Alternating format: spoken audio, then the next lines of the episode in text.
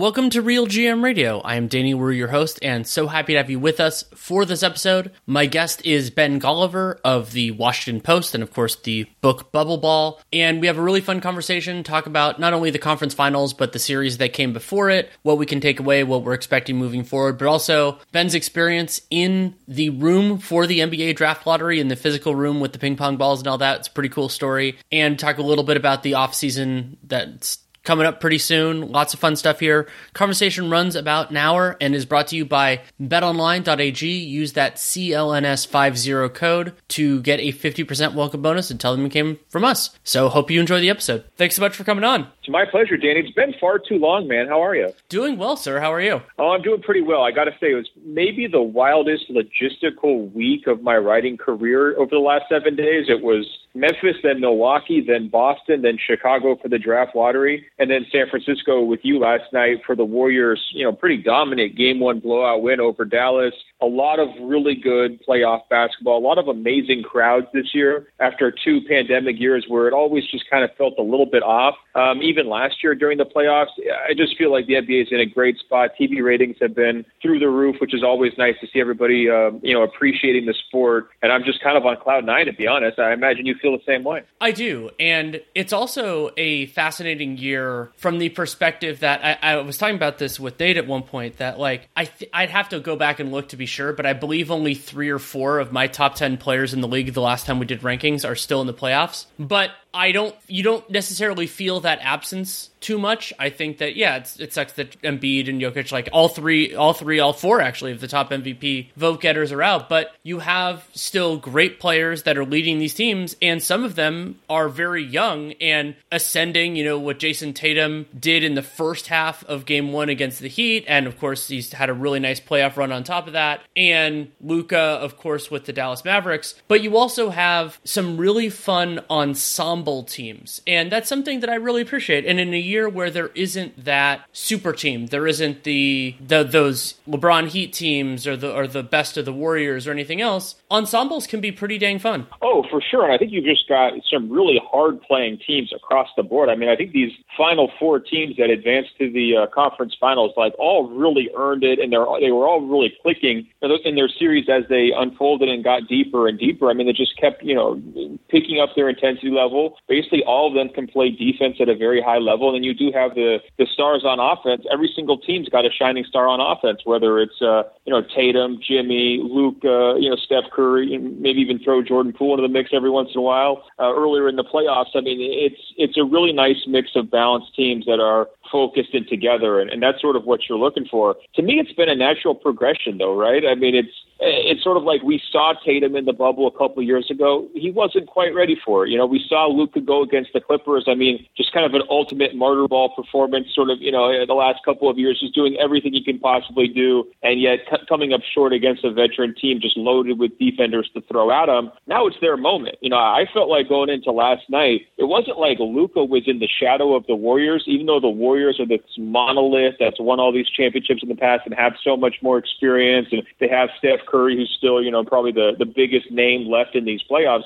But Luka was sort of on equal footing there, you know, and, and same deal with Tatum when he was able to, uh, you know, knock out the Bucks and and Giannis in those last couple of games. I think everyone would pretty much agree Giannis is the best player in the sport right now. He showed that consistently against the Celtics, but it wasn't some fluke when Tatum's going crazy down the stretch of these fourth quarters and hitting step back jumpers off one leg and, and shooting three pointers. Like both Luka and Tatum have made that natural progression. They're in the mix and they're vying for titles. And uh, you know that's an, an age old story in the NBA, but it's nice to see some new faces do it. It is, and I'm really happy you brought up defense because I think that's one of the important takeaways of these playoffs so far. And things could have gone differently with a few different, you know, injuries and results. But when you think about the four teams that are left, if you use Cleaning the Glass's defensive ratings that filters out garbage time, full season, three of the top four teams on defense are in are in the conference finals, and then the other one is Dallas, and Dallas was one of the best defensive teams once they kind of flipped that switch in January. And so,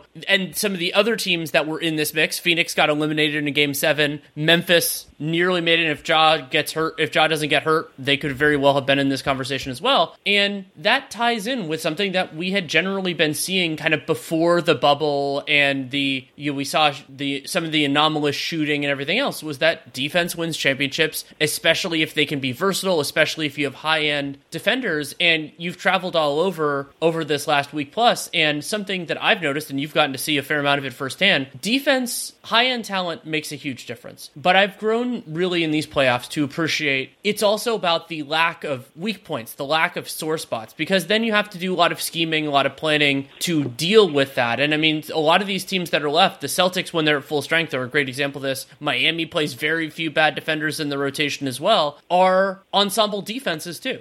Well, it's a great point. The the, the teams I would highlight to help uh, further that point would be Milwaukee and Boston in that series. So Milwaukee, there was glaring weak points um, with their offense on the wings, right? I mean, you had Grayson Allen, Pat Connaughton, Wesley Matthews. Like they couldn't hit a shot. They basically contributed nothing offensively, and you know that's just a natural instinct as a media analyst, as a fan, to kind of pile on those guys, be like, "What's wrong with them? Like, why, you know, why are they holding everybody back?" And you go back and watch how Boston was defending them. They had no room to breathe. I mean, Boston's rotations were so crisp that, like, yeah, look, if if you're giving Grayson Allen you know, 15 feet on a three pointer and he's missing, like that's really frustrating. But if every single shot he's taking is is contested and he's not really a great off the dribble player, and when he's going off the dribble, he's running into Al Horford and Boston's bigs who are smart and savvy and kind of clogging up the lane, and then they're able to defend him without fouling, which I thought Boston, you know, in some key moments of that series, you know, was was very physically imposing without getting too rough and getting too sloppy and, and getting into foul trouble. Like, yeah, those those weaker one dimensional offensive players are going to start to disappear. And so it was a case to me of like, you know,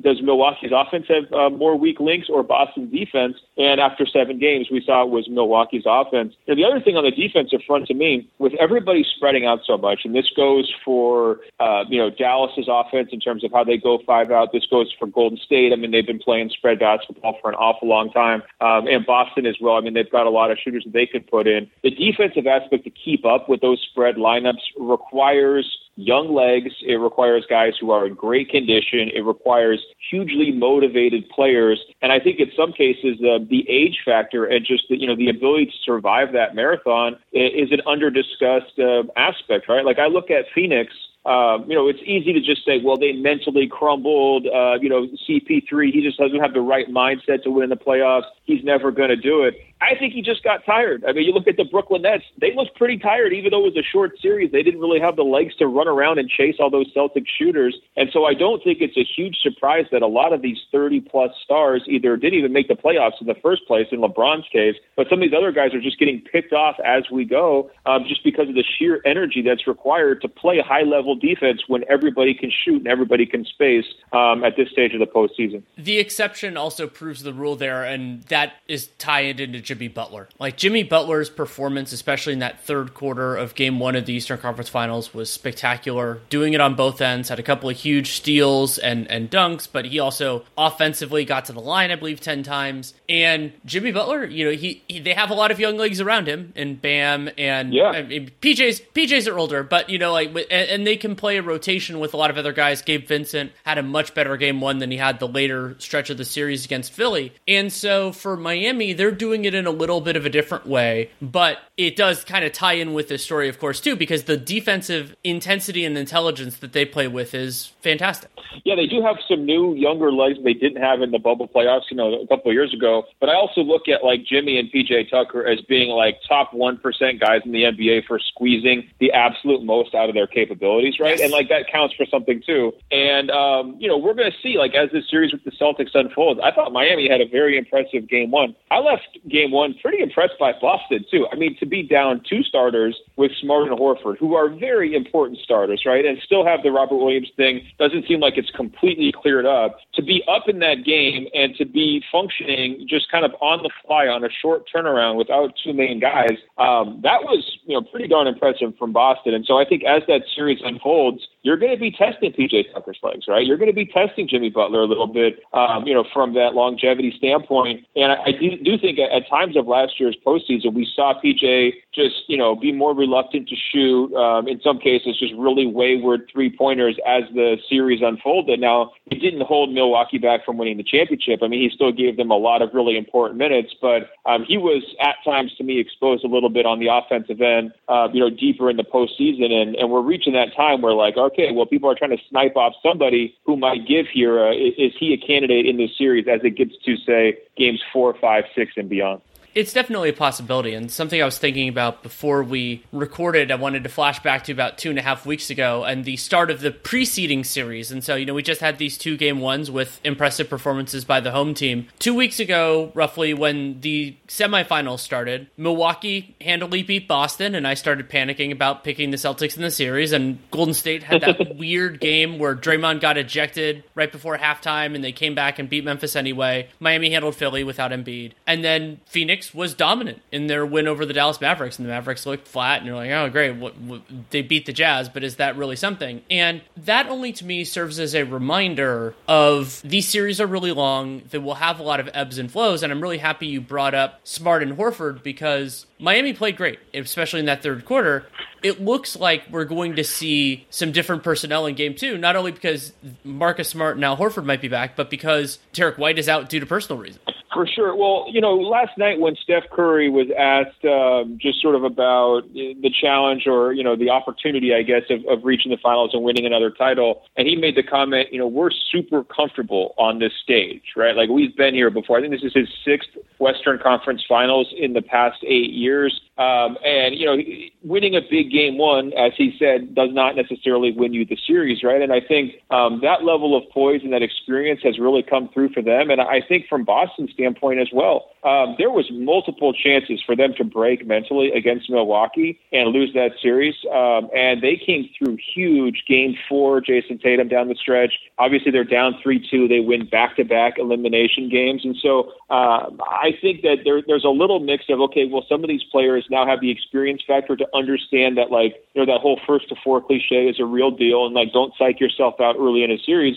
But I've also think we've seen some really good coaching and some really good adjustments. I mean, Ime Udoka, for a rookie coach, does not seem like a rookie in the slightest in this postseason. Um, you know, I, I thought he did a, a really nice job of trying to wear down Giannis, of even trying to manipulate the referees and the calls at certain points um, during that series. Um, and then obviously you look around everywhere else, uh, you know, in, in its bracket, uh, whether it's Spo or, or Steve Kerr, you got some great coaches there. And, and Jason Kidd, I think, has maybe been one of the biggest shocks of all, but like how they took away Chris Paul, how they were able to limit Devin Booker in that second round series was pretty impressive work by them. So, um, you know, I, I think the the idea of these, you know, series not being done early, don't overreact to, to game one is important. And the other factor on that I would go back to is the home court advantage deal. It is such a more vibrant atmosphere. I'm sure you're feeling it at Chase um, eh, this year throughout the postseason, where I think Golden State's still undefeated at home. Yeah. But you know these series swing in a big way when they change venue, going from game two to game three. Right? Like look at the Memphis series when they had the opportunity to be at home and just how rowdy that place got, how good they looked in game five. And I think that's part of it too. Like you know guys like Curry or the Celtics or everything else. Like even if they go down 2-0 Boston, I don't think that they're psyched out feeling like we can't win this series. They just watched Philly, who was a much lesser team, win a couple games games at home against Miami in games three and four, right? And so um, I, I think the power of the crowd here is a major factor that was missing in the bubble and was sort of half missing last year, and now it's really back. I mean, I can go right down the list. I mean, like the the Whoop That Trick, uh, you know, experience in Memphis was absolutely insane. I mean, what a pressure cooker! I can't believe Draymond was laughing along during the middle of that. I definitely would have folded if I was in their spot. Um, you go to TD Garden Game Seven. I mean, they've got fans dressed up in full hunting camo, um, trying to end the Bucks season. You know, you know, with all these uh, hunting type puns on their signs. Uh, you know, you see Chase Center last night. I mean, the fans were maybe a little bit late to get there because of the early tip, uh, but they were getting excited in that third quarter push when Steph's hitting the, the tap dance three pointers and Luka's turning the ball over. And so I think that kind of uh, contributes to the the steadiness throughout a series. You know, realizing like you know if you're on the road and you lose game one, like there's still plenty of time left. The ultimate example to that to me, and the current playoffs is the Dallas Mavericks in the last series, where they got worked in those first two games by the Phoenix Suns, and then they looked amazing in their first two home games, and right. then it kind of I went, wrote them off. Yeah, did you write them off? Like, I did, after I game did, two, like I didn't write them off, but I didn't expect I, I didn't expect the series to be a long one. I, I thought it was going to be maybe five or something like that. Like Dallas is good enough that they could have gotten a split and everything else like that. But also like Phoenix was, you know, we I think I can't remember exactly when Chris Paul turned 37, but it was right around then. And so it's like they, they were looking good. The the small concerns I had about them, you're like, oh well, it looks like it's not at least going to be a problem then. And the Warriors had been much more inconsistent. So like you're looking at the Warriors and the Grizzlies, like oh, can either of these teams keep pace with the Suns? guns and then it's like, oh well, neither of them has to play them anymore. it was, Yeah. and, and that's how a playoff series can and, and should move. Is that you have these shifts as as and as you mentioned, the home crowds are are a lot of fun. And one of my bigger takeaways from the game ones is we got in each of them, and you had very different preceding times to this, but I think in both cases, the third quarter was a model for the home team of if it's going to go well, this is how it's going to go well. And we can start with the Warriors. That was the best defense I've seen them play in a while. And they had, I mean, the Warriors were an unbelievable defensive team at the beginning of this year. But if, if we're factoring in the intensity of the playoffs and everything else, this is the best defensive stretch they had played in years. And Andrew Wiggins was fantastic. They were doing some really nice digs off the corner to make life harder on Luka, and their offense was flowing better than in the first half. And so the theory of this Warriors team being able to take it up to another level, being able to go in the way back machine, even without Andrew Iguodala and Gary Payton II, to do something to get the Mavericks off rhythm in a way that Phoenix never really did. Like they, they're very different defensive teams, though both of them are wonderful. And then get enough offensively through system buckets and through having really good players to get more more than they needed to, you know, to, to get the win. Yeah, to me, it was just a vintage third quarter push from Golden State. Like, it did feel like the time machine. You know, I, I went up to the Klay Thompson return game, and the crowd was so excited for that. And, you know, he actually, like, played beyond my expectations in that game. I mean, obviously, he was, like, running on pure adrenaline. And that was the first moment where I was actually, like, thinking to myself, wow, I know Golden State's had a really good record. I know they've got Steph. I know they've got Draymond. But, like, this does feel like a team that could definitely win the title this year. And I would not want to have to go to Chase and play these guys in the playoffs because they're just so comfortable and they're just so used to those kinds of moments. And I thought the third quarter, I mean, they were in control of the game already, you know, coming out of halftime, right? And it was just, uh, we're going to accelerate to sixth gear. You're not going to be able to keep up with us. And anytime you make a mistake, we are going to make you pay for it in the worst way possible, right? It's like Luka turnover goes the other way, Steph Curry three. Luka turnover goes the other way, and I think it's like a dunk, like in a back to back possessions there. And at that moment, it's like if your shoulders don't slump, if you're the Mavericks, there's at least a thought in your head of like, we're not winning this game. This is over already, you know, even though there's, there's still like, you know, 20 plus minutes left in that ball game. And uh, it did feel a lot like 2015, 2016, 2017. I mean, this team's um, ceiling is not nearly as high as peak Warriors, right? And their baseline is much shakier, as we saw in that Memphis series, than sort of the best versions of the Warriors. But this team is really good. I mean, they're still really, really good, and, and their defensive intensity and their just uh, general approach to Luka was smart. I mean, make him work, try to tire him out. Um, you know, try to make sure that Steph doesn't get isolated. Protect Steph if you're if you're able to. Um, defend without fouling. Take advantage of turnovers. I mean, all that stuff. I'm sure is what Kerr talks about in the pregame speech, and just to watch it all come together. I mean, he had to be just absolutely thrilled by that. Uh, the other thing I'd point out too, though, is your defense is going to look amazing when uh, Dallas shoots that poorly. They Yes. are such a high variance team in- in terms of their three pointers. I mean, number one in three point attempts in this postseason by a pretty comfortable margin.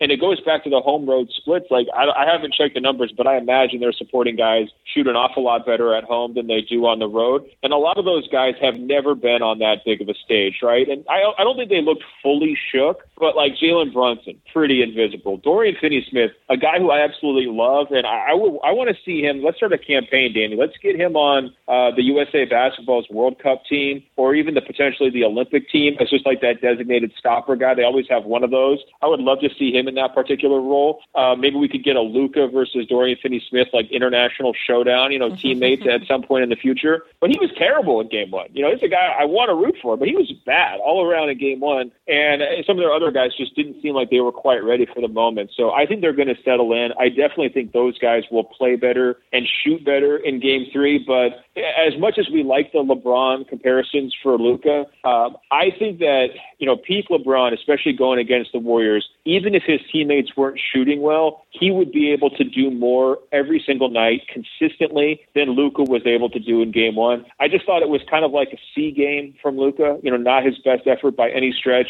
And you combine that with the lack of shooting, and, you know, and Dallas just didn't really stand a chance. So uh, that's no knock on Luka. Look, he's 23 years old. It's amazing that he's on this stage. He has a real chance to win a title if they're able to kind of turn this series around. Um, and, and he's definitely, you know, right on schedule for everybody who called him like a basketball prodigy coming into the league. But um, I, I think that if you're going to beat the Warriors, sometimes like you, your your one man band approach, um, you know, when you're built like the Mavericks are, like that guy's baseline needs to be higher than Luka's was in Game One. Two points, kind of on that. One, you're the Dallas shooting is a very fair point to make, especially in the first half. So Dallas was seven of twenty nine, and most of those looks were wide open catch and shoot, and it was you know. Oh, and it was well, wasn't it three for sixteen in the first quarter? And they had yeah, one something possession. like had something three. like that. Yeah, it was. Let me Yeah. pull it up. Um, yeah, it was three for nineteen in the first quarter. Oh, 19. Sheesh. Well, and they had one possession. They had three three-point attempts. I thought all of them were clean looks, and they just missed three in a row. And it's like, come Right. on, guys! Like, you're not going to beat the Warriors at Chase if you're doing this.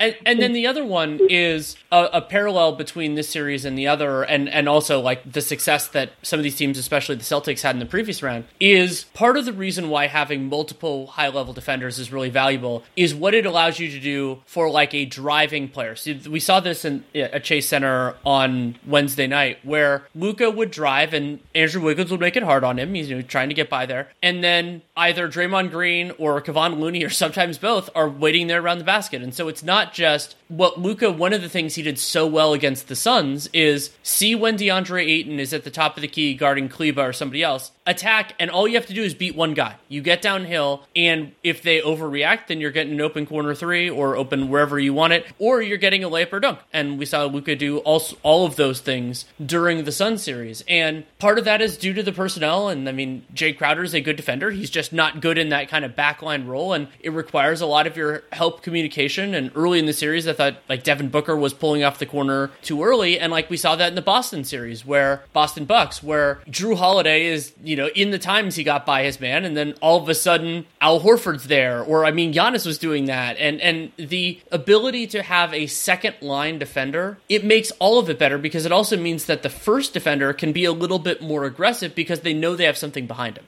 Yeah, look, I mean, if Wiggins starts to get into serious foul trouble against Luka, which could happen at some point in the series, I do think the entire approach is going to look less effective than it did in game one. I mean, there's just going to be probably some of those moments, right? But if he's staying out of foul trouble and he's playing just good, solid textbook defense, stay in front of Luka, don't jump on his pump fakes, um, hound him up and down the court like you mentioned earlier, and then you've got Draymond, uh, you know, lurking in the back, and you've got a whole bunch of guys who play hard and together on the backside to rotate and contest shots. Like that's the exact personnel that you want to have to match up with Dallas's setup. And you know, it's interesting to me the frontline matchups in this series, right? Because uh, you know, you look at uh, Dallas versus Phoenix. Like I felt like Ayton, you know, he that, that's a an issue. That's a, a, a hiccup when he's got to deal with these spread fives, and you know, he's getting called into all sorts of stuff away from the basket. I, I don't feel like he's you know some slow-footed cement block center, right? But still, he's getting tested in those spots. When Golden State goes to the smaller looks, like they're going to be able to hang. uh, You know, if you're bringing in Porter or whoever else around Draymond, like they're going to be able to hang no problem. Um, you know, kind of no matter how small Dallas wants to go. I mean, they're they're just a better matchup personnel wise, and it was just kind of a hole for for Phoenix at that four spot of like who can you play as a center, and they just kind of didn't figure it out and flip it around. I feel like Golden State was so much more comfortable attacking Dallas's front line than they were against Memphis's front line in the second round. Like Jaren Jackson Jr. got got into an awful lot of foul trouble, but he also caused an awful lot of issues uh, for Golden State just because he's that air traffic control type defender in the back, flying around, contesting shots, super long, cleaning the glass. Uh, you know, once they got Adams back, you know, his physicality gave Golden State some issues um, in, in a couple of those games as well for Memphis. And then just even their wing length, you know, I thought, and, and size, uh, well, you know, bothered and, Golden and State a little bit more. Like Memphis was just yeah. flying all around the floor. Their hands were everywhere. And Dallas will get better. They improved in that respect over the course of the Phoenix series. But you felt Memphis a lot more defensively. Like as somebody who was at who's been at every Chase Center game, Memphis was more present defensively in those games than the, the Mavericks were last night. Well, no question about it. Just you know, imagine you're Jordan Poole, you're Steph Curry, and like you, you turn the corner. Do you want to turn the corner and look at Maxey, or do you want to turn the corner and look at Jaren Jackson Jr. and Steven Adams? You know, it's like a no brainer.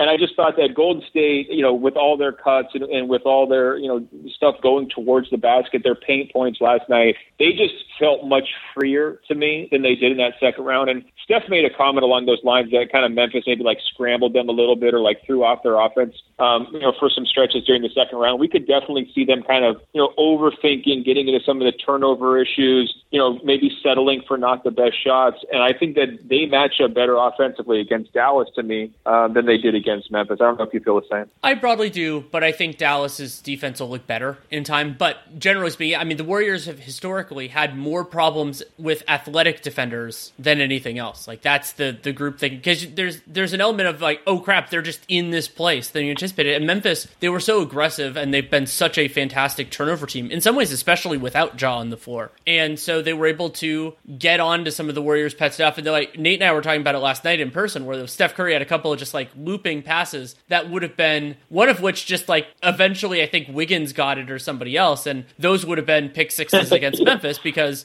there, there there's somebody's going to get there. And the other place, uh, the last thing I want to say on game one of that series is Andrew Wiggins also deserves praise for making Luka work defensively. And the Warriors have a different structure to their offense, and I think the Mavericks were too afraid of putting Luka in some of the other defensive matchups. Klay and Steph will have some success at his expense. Like that that'll happen. But what Jason Kidd the the biggest mistake that I think he made and as you mentioned, I think he's done a phenomenal job overall in these playoffs. Is it's what are you what are you willing to give up and what do you want to prevent? And I think they were so zealous per- preventing especially in the first half the Warriors getting open looks from 3 from their best guys that they gave up 80, you know, the Warriors shot 81% on twos in the first half.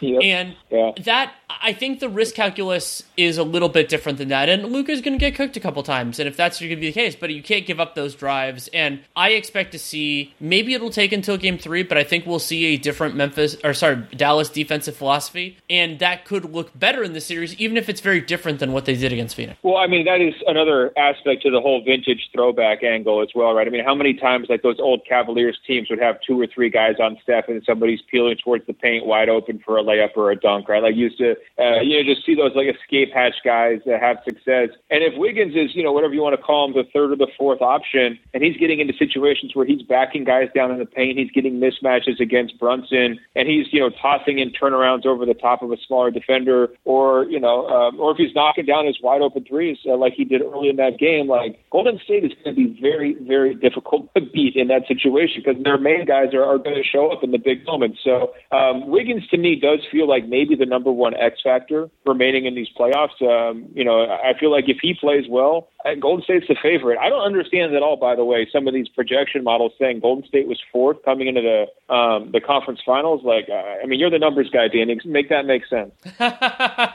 oh boy, oh boy. Um, yeah, yeah. uh, but I don't want to give short shrift to what Miami did in in game one, and and I mean Boston. Like so, we talked about the difference between these two games is that Boston had everything go right for them in the first half. Jayson Tatum was spectacular, and the Celtics offense looked amazing. They were making tough shots, but they were also getting those. You know, Tatum's assists, five of which, like many of them, were alley oops to Robert Williams, and like some great finishes and everything else. And the shots they took, and and a lot of the credit here goes to Miami's defense, were a lot tougher in that third quarter That's why I thought it was kind of the blueprint. And I talked about Jimmy Butler's defense before, but the possession game and the turnover game, as they are in seemingly every high level NBA playoff contest, are going to be so central because Miami, both these teams, and we to, to their immense credit, they understood at the very outset, like the only the best way we're going to get points is by running and just pushing off of rebounds, pushing off of steals, doing everything you can. But Miami, once they were able to get those through turnovers and steals, they were really cooking with gas. Yeah, for sure. I mean, look, as as these games unfold, like on Boston's offense, I, I really do feel like they miss Smart. Uh, I'll be the first to admit when they trade Kemba with no like discernible plan for how to you know find a starting point guard, like true point guard, and when they go the shooter route and it doesn't work, and then they just cut bait with Schroeder, I still doubted like is Smart going to be able to kind of fill this role effectively for them as uh, you know a connector, as a, a, a ball handler, bringing the you know bringing the ball up the court on offense, getting guys like Tatum and Brown into their spots, and and you know just keeping the ball moving around the perimeter. I just always viewed him as too shot happy, not the world's best decision maker, and just a little bit too erratic for my liking. And I think when you're, you know, looking at that game like down the stretch when it starts to get away from Boston, like it'll be very difficult for Tatum to just like have a one man shootout and keep up with Miami given how their offense is balanced and, and given what a high level Jimmy's playing at. And I just feel like they really miss Marcus Smart in that spot of like, all right, well, we have to generate open looks. We have to have good flow, uh, you know, across an entire game. And that's what Smart has brought to the table, you know, throughout this postseason. Definitely did it against Milwaukee. And I, to be honest, pretty surprised. Like he he's he performed above my expectation. Obviously, you know what you're going to get defensively. You know what you're going to get rebounding, hustle wise, and all that stuff, and flopping wise as well. But sure. uh, you know, the offensive impact for him to me was was great in the second round and was missing in game one. It was, and it's been so weird. Like I mean, you got to see some of it in the bubble. Like the the the shifts in Derrick White's confidence and aggressiveness as a shooter from year to year, from week to week, from game to game are incredible. And he, you know, I mean, I, I'm sympathetic. He was, you know, had had some bad misses in the first half of, the, of of game one, and then just never really quite got there. And Miami also did a they got a clear understanding of kind of what routes they could jump. You know, kind of use a football analogy, and that worked a lot better for them. Okay, they know this is going to be handoff, or this is the way that pass is going to work, and get a hand there. You're not going to get a steal every time, but you could get a deflection, slow down their offense, make them work. And I mean, Boston only taking 15 shots from the field in that third quarter. I mean, some of that was because Miami got a bunch of offensive rebounds and also forced a ton of turnovers and everything else. But like that, that and they only made two of those 15, um, which was incredible. Yeah. And, no, that's a sign of a disruptive defense, right? It's sort of like uh, remember that huge stretch. Uh, I think it was the second quarter of Game Five, Grizzlies versus Warriors, where like the Warriors couldn't even get a shot up for like four or five minutes yeah. straight because they kept yeah. throwing the ball out of bounds that's what a, a, high level disruptive defense with those guys who are getting up in your chest and just making you sweat, making you uncomfortable, which is sort of what Miami does. Um, that's kind of been their trademark for years and years under Spo. That's how it shows through. It is you know just way too many turnovers, not enough field goal attempts, and very low field goal percentage. Plenty more with Ben Golliver, but first a message from BetOnline.ag.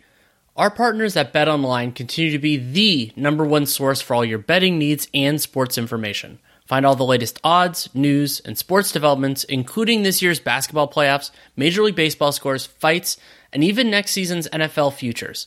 BetOnline is your continued source for all of your sports wagering needs, including live betting and, of course, your favorite Vegas casino and poker games. It is really easy to get started, so head to the website today or use your mobile device to sign up today and use our promo code CLNS50 to receive your 50% welcome bonus on your first deposit. Remember that's CLNS 50 for your 50% welcome bonus. Also tells them that you came from us, which we really appreciate.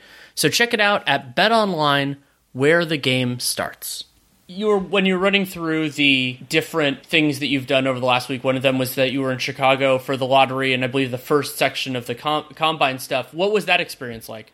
It was really fun. Well, I, I didn't actually do any of the combine stuff. I just basically got down to that draft lottery drawing room, and you know, it was so funny, Danny, that like the lead story that a number of people were there is like just in case the Lakers pick jumps way up, you know, mm-hmm. and it's like the ultimate like Schadenfreude of like failure because they they're missing out on this huge asset. I mean, a whole bunch of people were sort of like there with the express purpose of like writing the Lakers take another L story, uh, which I was not, but I thought it was funny that a lot of people did that. Um, it, it obviously didn't come to pass that way. Um, I don't know if it was a gigantic headline with Orlando winning um, the lottery, but it, it was funny to me because the guy they had in the draft lottery drawing room was basically their PR guy for the last 30 years, right? And so he has original ping pong balls from the Shaq draft, from the Chris Webber draft, from the Dwight Howard draft as his lucky charms. And then he's just like very eagerly chasing down the winning ping pong ball to kind of add to their collection of these number one picks. And then as soon as they let us out of this drawing room where everybody's sequestered and you don't get to have the phones and you, know, you can't contact the outside world and everything else, he just makes a beeline uh, for their front office. I mean, he's just so excited, like we did it, we won.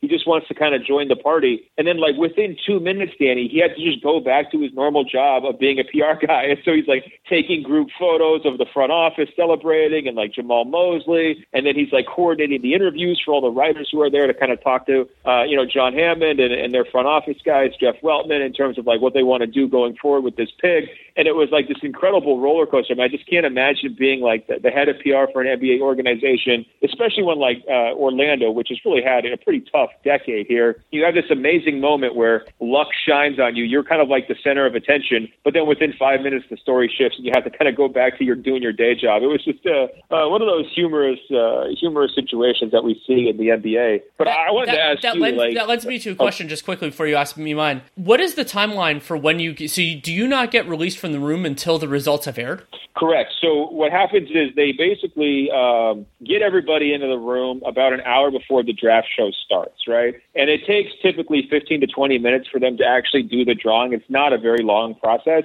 but they have very exact rules about how they do it. I mean, it's so specific that they want to have 20 seconds between each pull of the lottery balls, right? And the guy who counts the 20 seconds so that he won't be influenced by any other like uh, variables of you know looking at people or eye contact or anything like that. He actually turns his back to the lottery ball machine with a stopwatch and counts out to 20. And when he reaches 20, he puts his hand up in the air as the signal uh, to the guy who's pulling the ball. So they have all these little weird quirks to like make sure the process goes very specifically according to plan. But it doesn't take very long because you're just basically drawing four ping pong balls four times. And in this case, they actually had to do a, a fifth draw because Houston won twice and they only had one pick, so they had to kind of redo it. Um, but uh, you know you're you're done within 15 to 20 minutes, and so then now you have another about half an hour or so of time to kill, and everyone's you know just basically schmoozing. So everybody in the room knows who won. So we went up to talk to uh, Joel Glass, the the communications guy for the Magic, and ask him his story. You know what was his uh, lucky charms and all that. You know Sam Presti was in that room, and you know he was very open and, and having a great conversation with a number of writers just about the draft and, and how important it is for them, and could you make the process better and all these kinds of things. And so we're we're chatting, you know, for about a half an hour, and then they put the draft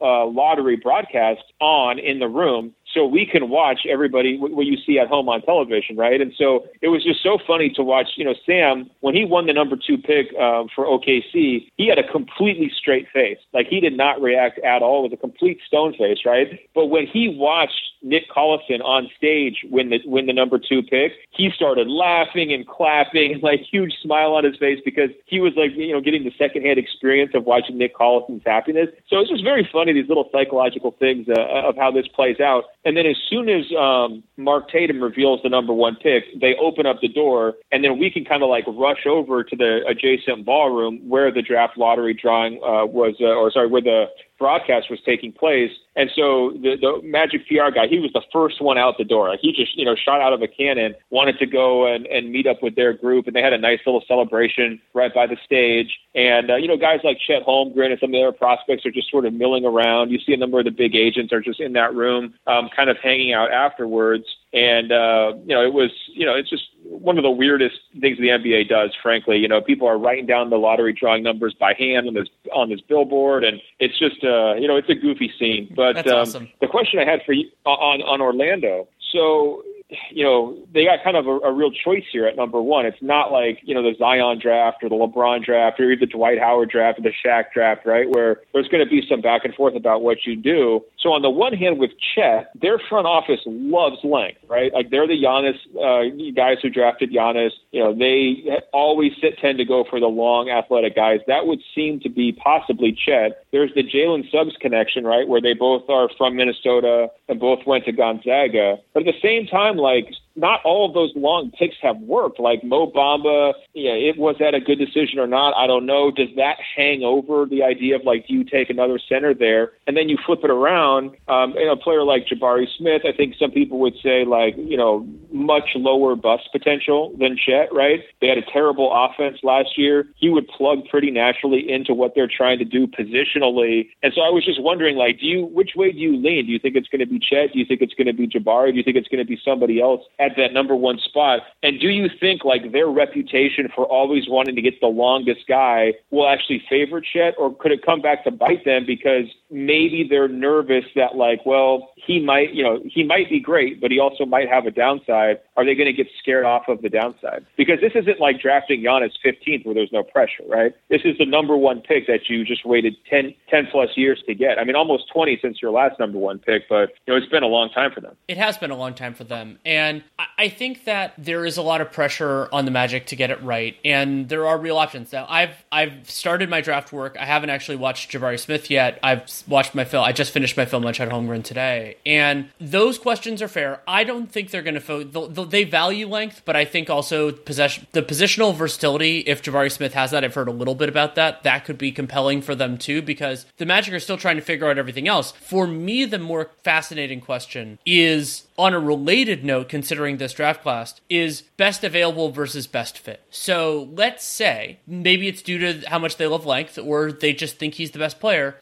the Magic think that Chet Holmgren is the best prospect in this draft. It just so happens that one of the brightest stars in the Magic system right now is Wendell Carter, who has had a very nice run so far. And they have power forward options, including, I mean, Franz Wagner can play both the three and the four, but I, I think personally of Franz Wagner as a natural four. And Jonathan Isaacs, presumably coming back, you know, at some point. And they have a lot of other options. Potentially, I mean, Bamba played a lot with Wendell last year and all these other things. And so the question becomes at an another point, let's if they think Chet Holmgren is the best, do they run that? Do they roll those dice of drafting somebody on the top of one of your bright your best young players and putting that pressure? But I, I was just talking with somebody recently about the Cavs decision, and Koby Altman made a bold step drafting Darius Garland the year after they drafted Collin Sexton, and that's why you bet on your board. Is that if you think player X is better than player Y, unless you're going to pull a Danny Ainge, Markelle Fultz Jayson Tatum move and bet on your board by moving down and saying these players are virtually the same to us and we're going to get all these other assets for it. You you owe it to yourselves to take the player that you think is best because that that's the the decision that you have that you'll be able to live with and saying this guy is overlapping or he you know he doesn't fit exactly with what we're trying to do. It's like those things will shift in time. But if you if you think that this player is the best and i'm not sure that they'll think chet is like i'm not saying i'm not using that to presuppose it but it becomes a more stressful decision if that ends up being the case. Yeah so i, I actually think that you could you could play chet at four alongside wendell carter jr and i think that would actually work out pretty well um, just because carter's a little bit uh, sturdier. He can handle the the, the more interior minded assignments, and Chet can handle. Uh, he can cover more ground, be a good help defender, and you know switch and, and pick and rolls and all that. I think that would actually work out um, pretty well. Uh, so I, you know, I don't. To me, I don't view that as like a, a hang up. You know, it's sort of you, you mentioned Cleveland as an example. It's sort of like you know, was the presence of Jarrett Allen, a potential All Star, going to hold them back from taking Mobley? The answer was no. Instead, they just wanted to build this gigantic front line that could just squash everybody. And Orlando's in position to do the same thing. I mean, if you're going three, four, five with Jonathan Isaac, Chet, and Wendell Carter Jr., that could be a pretty good team pretty quick. You know, yeah, I mean, I don't know how long it would take Wagner's them. like six ten himself. Like that that that's plenty right. that's plenty long too. And yeah. they also like you can kind of diversify your front court portfolio, which I think is going to happen either way. The the top three guys, as you know, preliminarily, I'm seeing it are all front court guys, and and maybe Ivey can work his way into this conversation, and that is another question for another day. But I like both Smith from what I know about him and Chet Holmgren in Orlando on the idea that they provide something different than they have, and there's star potential, and and with Holmgren, you brought up you know playing in power forward. He primarily played power forward at Gonzaga, and that a lot of that was due yep. to the presence and lack of defensive versatility of Drew Timme, a wonderful player. That's just you know that's not what he does super well. And Holmgren also his extreme skinniness can uh, he has these natural kind of like help instincts at the four and it suited him well. I think part of that is just he has good defensive instincts and applied them at the four because that's the position he was playing. But you could see that and you could see wendell carter being an important part of the rotation. There are a lot of different answers here and like you, you've been brought up like that's again why you go best player available is because you can make it work whether that's by playing those players together or by theoretically moving one of them down the line. Yeah I, to me he's going to be a four especially to start his nba career. I look at it a little bit like young Anthony Davis or Evan Mobley, where like the main benefit of Chet right now is the defensive versatility and the help side and the shot blocking that you're getting, not necessarily like the on ball, low post defensive stuff. Like that's good too, but it's more about like let him rove, let him cover ground, um, and let him just kind of ooze talent. And that's sort of, you know, the, the blueprint um, for what they're trying to do. I, I do think if if Orlando would, goes Jabari, um, and the idea is like, look, he fits as well. And, and what Jeff Weltman said to me was, look, we are going off of talent and character. You know, we do not care about fit. So he's sort of, you know, telegraphing exactly what you were describing. But if they decide, look, Jabari's got really no red flags, he's going to be a big time scorer, he's going to fit in, you know, defensive wise and be a real versatile defender. And again, you could put these crazy lineups out with him and Isaac and, and Wagner, and that's an awful lot of length as well. Um, if they go that direction, I definitely think OKC's taking Chet at too, right? I mean, everybody's going to point to the Poku thing of like, well, you know, we, we know, you know, Sam Presti's not afraid to like, you know, go for like a unique unique body type or whatever else.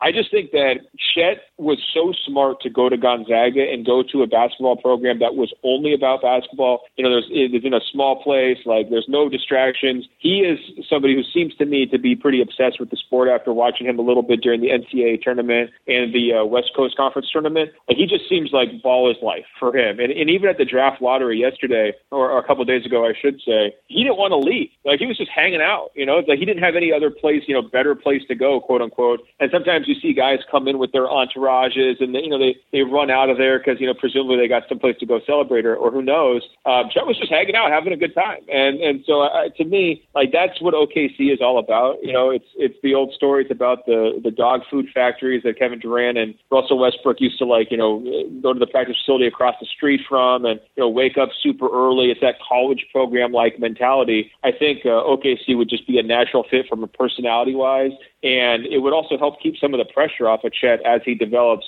I think that this team uh, breakdown actually broke perfectly for Chet because if he goes to either Orlando or Oklahoma City, you're not getting that big market glare, right? Like you're going to have all of basketball Twitter following your every move. But if you get into a lot of foul trouble as a young big, if people push you around, if you get posterized, if there's some tough moments in the first couple of years as your body starts to mature a little bit and you get used to the pro game, you're not going to be at Madison Square Garden dealing with that, right? Like you're not going to be in some of these other just um, higher pressure environments. And I, it's sort of like the Markelle Fultz thing with Orlando, where it was a natural place for him to go have a second chapter because you could just do it away from all the attention and the scrutiny. Um, I think that either one of those places could be really good incubators for a guy in Chet who I love. I really like his long term potential, but I do think it's going to take take them a while to get there. And I think either one of those spots could uh, would be good landing get, landing places. Those are all good points, and I will add in. There's also in both of those locales, and you could add Houston here as well. Not an immediate pressure to be dominant early, and if, if it ends up taking Holmgren some time, Orlando is not. Uh, if they can make the playoffs, great, but they're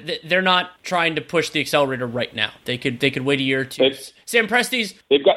Go ahead. Oh, sorry. No, go sorry. ahead. I was just no. They've got nothing but time. I mean, yeah. like they, you know, they just blew it up in 2021. Orlando did, and uh, you know, the Thunder just blew it up after the bubble, right? So they both view themselves as being very early in the stage of that rebuilding program. So I totally agree. And they also both have enough surrounding talent that like so playing along with if if Holmgren goes to OKC with Shai Gilgeous-Alexander and Josh Giddey and some of the other things they're building, and he can help give both of those teams not only a defensive identity. Oklahoma City, I think they've actually played above their talent level on defense the last couple years. I really like Mark Daigneault as a coach, and adding somebody like Holmgren who can deter shots and can also key them in transition could be make them could could shift kind of the way we think about the Thunder, and it's just it could be a similar story with the Magic as well. I wanted to close. We're not going to spend a lot of time on this, but like I mean, I've started doing off-season preview work for the Athletic and for Dunked On, and if I were applying kind of the the fundamentals of this year to where I was, where the league was ten years ago, I would say like this is in line for a quiet offseason. You have a pretty weak free agent class. You have very few teams with cap space. A couple of them are compelling, but very few teams with cap space. You have a lot of star talent under long term contract, and a lot of them, almost all of them, are in competitive situations. Like the best of the best. Maybe they weren't this year or they were hurt or something else, but like, you know, they, they should be in the mix. Like, I think that's a fair way of putting it. We'll see with some of them. But normally speaking, you would say, okay, that's going to lead to a relatively calm offseason. However, relatively calm off seasons don't seem like they ever happen in the NBA anymore.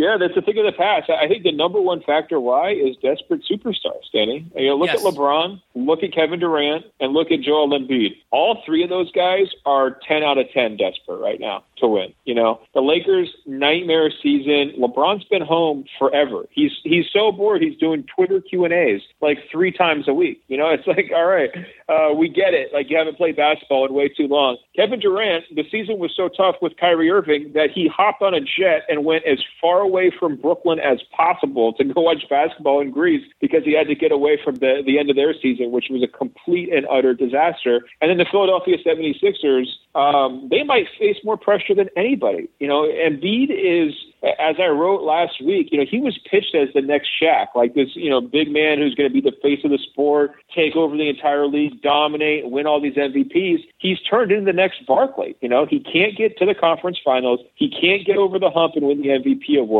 The Philadelphia 70, uh, City Council, I should say, awarded him the most valuable Philadelphian made up award because they felt so bad for him. I'm sorry, that's not going to make him feel better. that's only going to make it worse. It's going to only make it more annoying annoying that he hasn't gotten the sort of validation after eight seasons that he was he's been seeking, right? And so I think all those teams have explosive potential. If I was Brooklyn, I would think long and hard about moving on from the Kyrie Irving experience. Um, I would just want to be out of the Kyrie business. It's not worth, you know, the juice is not worth the squeeze, as they say. If I was the Lakers, um, yeah, obviously you want to trade Russell Westbrook come hell or high water. And if you're the 76ers, you have a crazy difficult decision. What do you do with James Harden? And can you really pitch that to Embiid as the number two guy who's going to help get him over the hump when you've got all these other contenders in the East now? Now that um, are better built for the playoffs than the Sixers are, and they're probably not going to have Danny Green next year because of that uh, horrific injury that he had right at the you know in the final game of the season. So to me, the pressure is on all three of those organizations to do something drastic. And as we saw with the Lakers trade for Westbrook last year, doing something drastic does not mean something good necessarily. Right. Like it could be weird and horrible. It can blow up in your face. And and the other X factor in this offseason, and this will parallel some of the other ones we've seen. I was thinking a little bit about 2020 is not super mega stars, but like kind of the next tier down, agitating. And so, what happens with Bradley Beal? It looks like Damian Lillard's going to stay in Portland and see where this thing goes, and that's what he wants to do. He he has earned the right to choose his future, and if that's in Portland, great. And those two players are are, are central. That Donovan Mitchell, what eh, he's too you know he's too far away from free agency to like you know to necessarily do it. But generally speaking, the arc of the NBA is if a player really really wants out, unless they're Eric Gordon in New Orleans all those years ago. They're going to get their way. And I well, at the very least, he he's got to do a him or me thing, right? With Rudy. Yeah, like, I mean, at that point, I, I, I yeah, mean, D- Danny Ainge might be like, "That's fu-. like you don't need to even say it." Like I want, I have a different theory of this team. I don't, I don't. That's generally the way things have worked with Danny Ainge in the past. But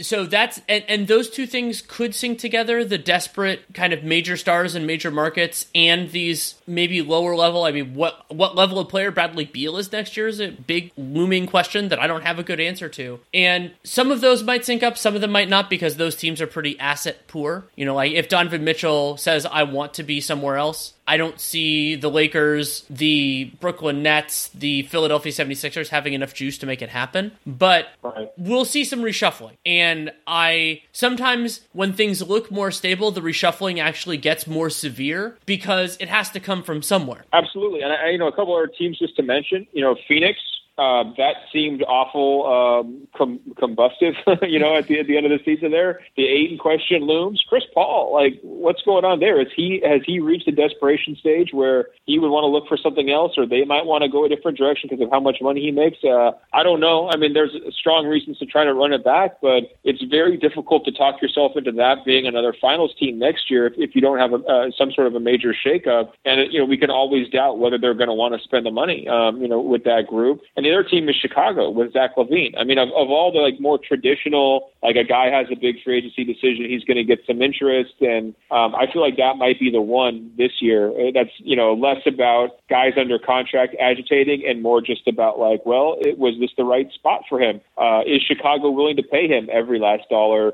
Uh, what does their future look like if they do? Would they be better off trying to do something else? Um, you know, it'll probably get resolved in a straightforward fashion. He'll make a lot of money, and they'll go forward and try to build on a you know a step forward type season like they had last year. But it's no guarantee, um, and we'll have to see. Yeah, and in that front, the other element that will be a huge part of the 22 offseason are extensions for guys that aren't pending free agents. And so, how will those how will what teams line up their features? What situations are kind of looming into next year? I have a piece that's coming out in the Athletic about this front very soon. And some part of the reason why that's going to be important is that a lot of these teams don't have a ton of flexibility and they can't afford to just let their player walk. And so, will some of these teams either pay pony up a little bit just to secure it, or will the players take a little bit less because they don't want to take the risk of being in a walk year? And how much uncertainty can these franchises bear? Is it is it going to be as you know like is it going to be a circumstance where it's like where it seems like it's a looming thing over it? And the extension system is mostly fixed. The situation that led to Kevin Durant becoming an unrestricted free agent in 16 does, that's not going to repeat because star players are generally taken care of, but that doesn't mean everybody is. Yeah, last team to mention uh, on my end, uh, Portland. You know, sure. from a desperation standpoint, they've been telegraphing like we're trying we're trying to be in the mix. You know, Joe Cronin wants to make a signature move. He tore everything down. Now he needs to build it back up. So I think that they're going to try to be um, movers and shakers.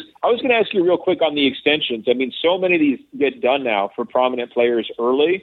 How do you feel, just as like you know an observer, like a media member? Like, do you like the, uh, I guess, the explosion of extensions, um, or did you prefer the previous model where we got more guys actually getting to free agency and you know doing the tours of different cities where they're you know putting up pictures of you with the jersey, you know, like the Carmelo Anthony tours and all that? Um, I feel like some of the extensions have just taken a little bit out of fun out of it. I get why they, why they exist, but just like as a pure observer, I kind of enjoyed like when teams would try to just get like 90 million in cap space and just go crazy, and we don't really see that anymore. You know, for purely selfish reasons, I miss the players hitting unrestricted free agency. It was a lot of fun. It also led to plenty of content on my end. I thought that, and because you would, get, you would also get to see the nature of like what a player wants. I, I wrote this piece years ago for a RealGM called "The Third Contract," and it was about how because in those days days, I mean, this is still mostly true. The first contract is locked in by the rookie scale if it's a first round pick. The second is virtually for high end players locked in because the extension system and everything else. And the third is when you find out what a player really wants. And that could be like that was when LeBron went to Miami. That's when Kevin Durant went to the Warriors and everything else. And there, there are lower end players. That's when Jeremy, I believe that's when Jerami Grant went to the Pistons instead of going with the Nuggets. And we're seeing more of that with extensions. I, I'm happy for players because the biggest thing that that does is it mitigates a ton of risk for them, and I fully support that. I think that's you know great for them if, if that's what they want to do. Awesome, and you know, and and the level of stability that Giannis gave the Bucks in 2020 slash 21 by signing that extension, I think that was an important part of them winning the championship that year. And the, you know that, and, and, you could say that's how they got Jrue Holiday was that he, you know, that that they were desperate enough to do it, but then it did end up happening. They did win the championship. But for my own enjoyment, yeah, I like I liked it when they were when players got out there, and and also it opened up the universe a little bit more. So a a lot of teams were going to end up striking out and we're going to do that. But then that also opened up other possibilities. And so you could see players kind of change teams in a different sort. And like Nate and I were just doing our offseason preview for the Sixers, and we were talking about how few places there are that really make sense in a Tobias Harris trade. And if there were more teams with cap space, if there were more teams with flexibility, it would still be hard because he's he's incredibly overpaid. But there's less flexibility around the league, so that means you need more complicated stuff. However, the la- and I'll end with this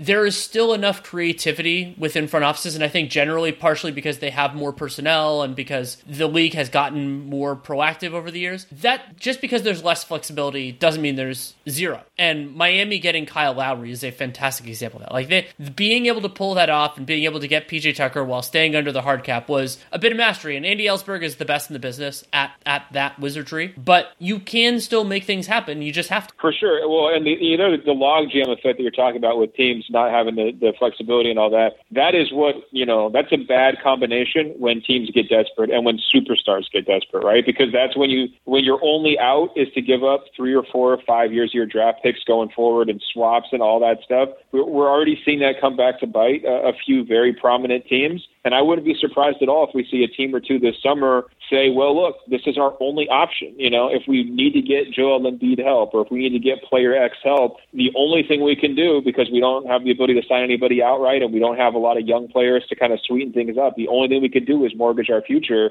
And the, the precedent has been set. Um, and, uh, you know, I, I expect to kind of see it again, frankly. Um, and, and then we'll see how it goes. Yeah, we will see. Thank you so much for taking the time to come on, my friend. Thanks, Danny. Great to chat, man. Take care. Thanks again to Ben Golliver for taking the time to come on. You can read his work at the Washington Post, where he is a national NBA writer. You can also read his book Bubbleball, and you can also listen to the Greatest of All Talk podcast that he does with Andrew Sharp, which is really great. And if you don't already, you can follow him on Twitter at Ben Golliver, B E N G O L L I V E R. He's right. He said at the intro, it's been a while. Um, he and I talk sometimes not on the pod, but it was good to to do so and to get his perspective. And I love the story on what it's like to be in the room at the lottery. It's an experience I've never had, but I think would be a lot of fun. And the dynamics with you know knowing the result but not getting to tell anybody and all that would be pre- would be pretty cool. And then you get to watch the show knowing what happens when nobody else does. That's a different experience than a lot of us are are ever going to have. If you want to support the show there are a lot of different ways you can do it. You can subscribe download every episode really whatever podcast player you use and that's great for RealGM radio because it's never going to come out on a specific day of the week you can't get into a habit with it because it's when i have time it's when my guest has time and so you can do that apple podcast spotify really wherever. You can also help other people find the show by leaving a rating or review in that aforementioned podcast player or telling people on social media. That can be a big help too. And then the single most important thing